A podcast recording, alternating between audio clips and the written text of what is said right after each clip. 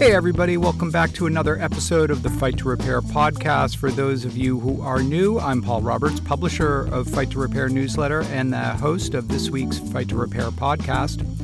In this week's podcast, we're speaking with Matthias Kirschner, the president of the Free Software Foundation Europe and, more recently, author of Ada and Zangemann a children's book that explores questions about repair, free software, and, at a higher level, the connection between technology, software, and human expression. Ada and Zangemann explores the adventures of Ada, a young girl with a passion for tinkering, and her encounter with Zangemann, a black turtleneck wearing tech entrepreneur with a penchant for creating cool connected devices, but some pretty arcane ideas about how his creations should and shouldn't be used. In this conversation, Matthias and I talk about what inspired him to write his children's book and what he hopes younger generations will learn from the book about the role of free software and the right to repair in a world of smart, connected stuff. To start off, I asked Matthias about what inspired him to write his book.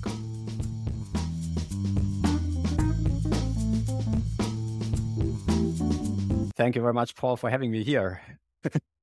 Matthias, we ran into each other at, in Boston um, at Libre Planet, which is a uh, conference for the Free Software Foundation. And um, you turned me on to your book, which is right here. It's Ada and Zangemann, which is a children's book that really takes on the question or, you know, a, a story really about repair and also about free software. And I thought that was so cool. And so I wanted to have you on and talk about this amazing book that you've written. Yeah, thank you. uh, I was also great to meet you there, and I learned a lot. Uh, but we'll talk about that later. I think. Yeah, we we were both kind of doing doing stuff at the conference. So I guess, um, Matthias, the first question would be: tell our uh, audience just a little bit about yourself and your background and how you came to write a children's book. First of all, I was always interested in politics and how that all works. And so at one point when I was still in school, I wanted to convince my father to subscribe to more, more newspapers so I can inform myself from different sources. And he was that like, ah, ooh, that will be expensive. But I read something about this internet. So I will get a computer with a modem and then you can inform yourself from all those different sources out there. I think in the end, it turned out that it was a little bit more expensive than subscribing to one on say, yeah but yeah, that that was my start into. I had a computer with internet connection, one of the first ones at our school. And at one point, I, I got a second computer, which a company wanted to throw away.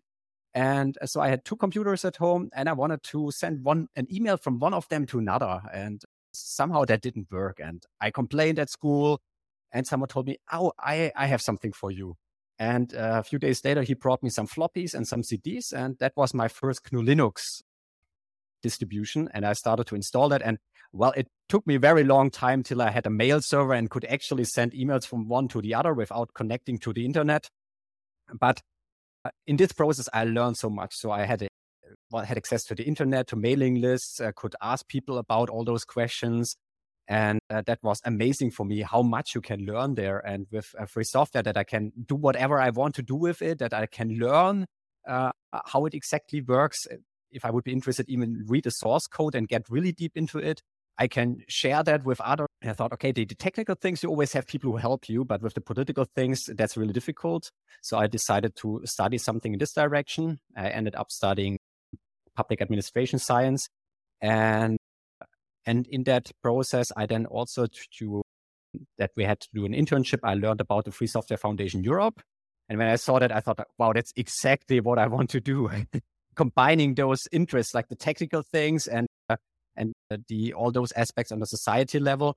And yeah, I became the first intern of the FSFE, and since then stayed involved there for some years as a volunteer. Then I started working full time for them in 2009, and since then I did almost all the positions in the organization and ended up in the end as yeah one coordinating the activities there. Really cool. So long history with the free software movement going back to your high school days, which is really amazing.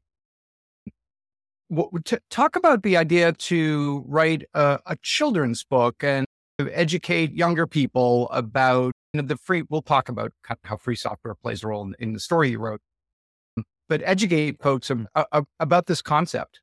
I, I got uh, children myself, and uh, at one point, of course, they are then also interested what what am I doing there when I have my laptop there or when I go to work, and uh, somehow I wanted to bring them to the point that they have a better understanding of that. And so I asked people if they know about books that can better explain a bit like what are computers, what is software, and why does that all matter?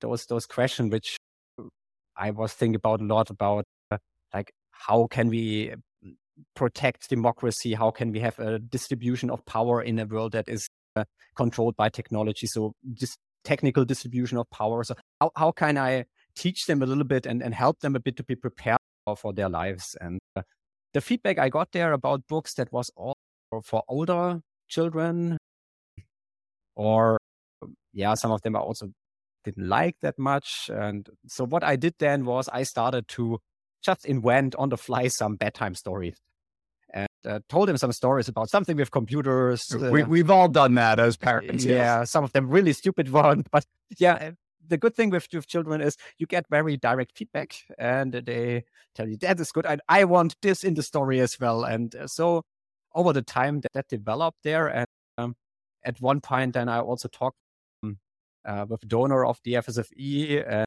uh, talked with him about um, maybe I want to do a book about that. Uh, and he said, if you will write a book about uh, free software and those ethical aspects about technology, I will buy 1,000 copies and give that to my uh, customers. And then I thought, okay, okay. now I really have. Ada and Zangemann, um, tell us just a little bit about the story. Tell, you know, what happens here. It's the story of uh, Zangemann. He's the uh, he's an inventor and he becomes the richest person in the in the whole world because everyone loves his inventions. Everyone wants to have them even the ones that are not so great you you just you want to have his inventions. And then on the other side there is ada who's a young tinkerer who lives next to a junkyard.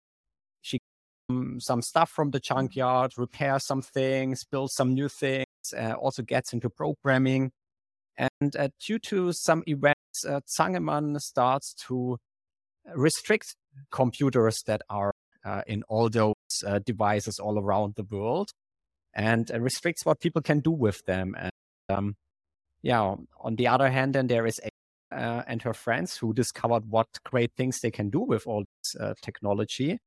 And they want to preserve their right to control their everyday technologies. And then there is some development between the two of them. I mean, one of the things that really struck me about about the story that you wrote is just as you described, like one of the one of the clear kind of themes underlying it is economic inequality, right? Zangemann is this kind of eh, you can kind of see in the cover, tall guy wearing jeans and a and a, uh, a, you know turtleneck, a very familiar kind of iconic figure, Silicon Valley. Ada, a young a young girl who uh, is from the other side of the tracks, as we say in in uh, English. You know, um, from a poor family uh, in a poor part of town, and just the the differences in how they live and their lived experience.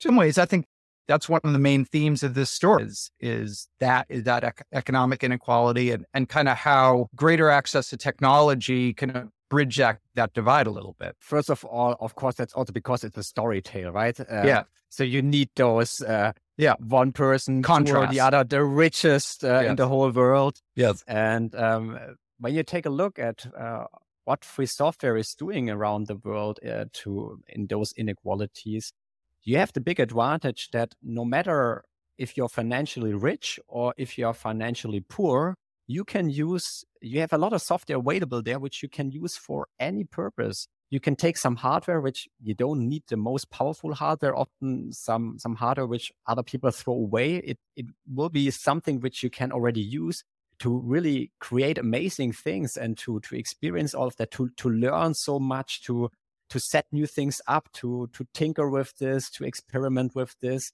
uh, to learn skills which you can afterwards also use to get uh, some other jobs uh, to to solve some problems for other people who are in similar situations as you are with free software it is i, I see it as a as a transfer of of knowledge and power also to mm. to those who uh, are in a financial poor situation as well and i mean i think one of the things that comes out in the story is this evolution of Zangemann as an inventor invents some really cool thing, you know, skateboards that can make sound, you know, an ice cream machine that you, you know you can kind of put on every corner.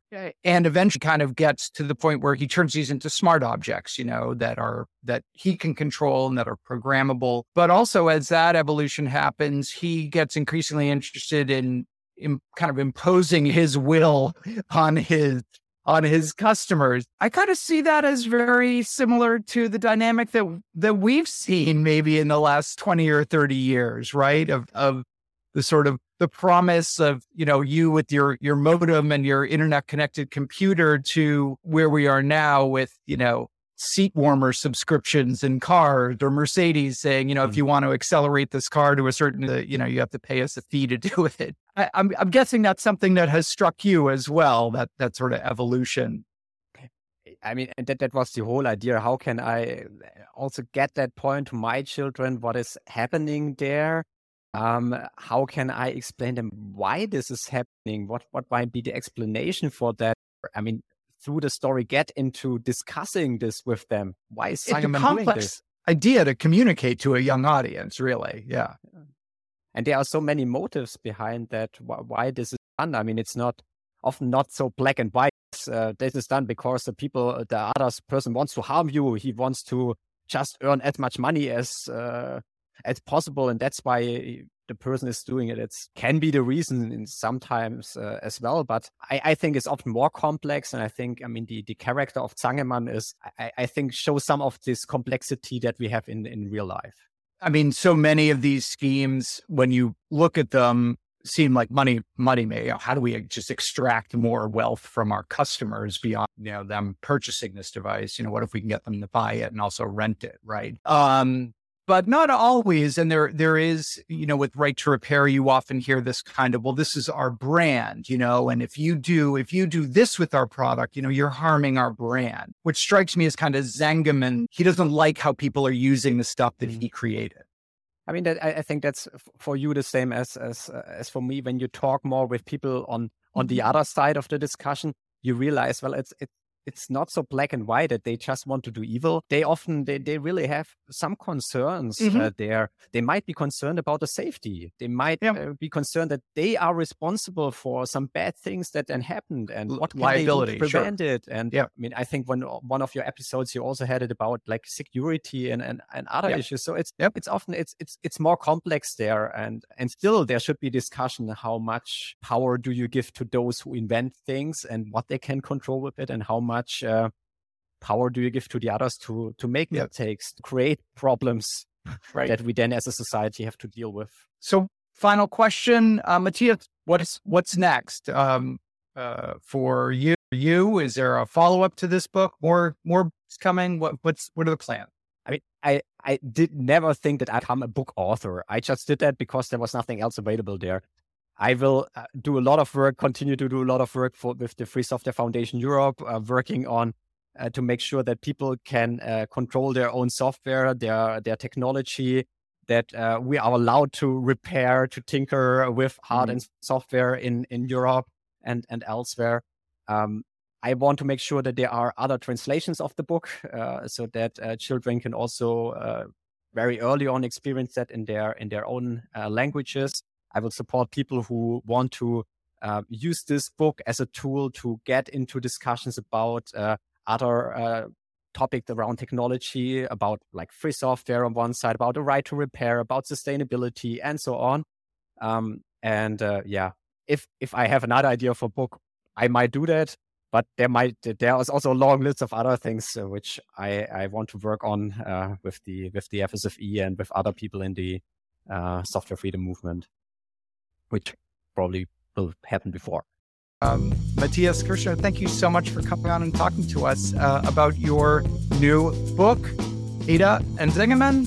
And uh, it is available online and uh, you can you can get it. So thank you so much. Thank you, Paul, for having me here. Matthias Kirschner is the president of the Free Software Foundation Europe and author of Ada and Zangemann, a tale of software, skateboards, and raspberry ice cream, published by No Starch Press.